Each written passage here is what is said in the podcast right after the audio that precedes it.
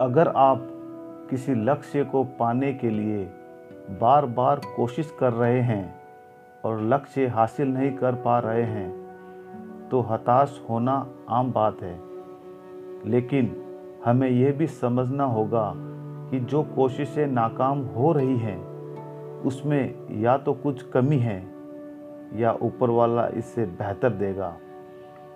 इन नाकाम कोशिशों से हताश होने की बजाय ये सोचना चाहिए कि it's a part of life.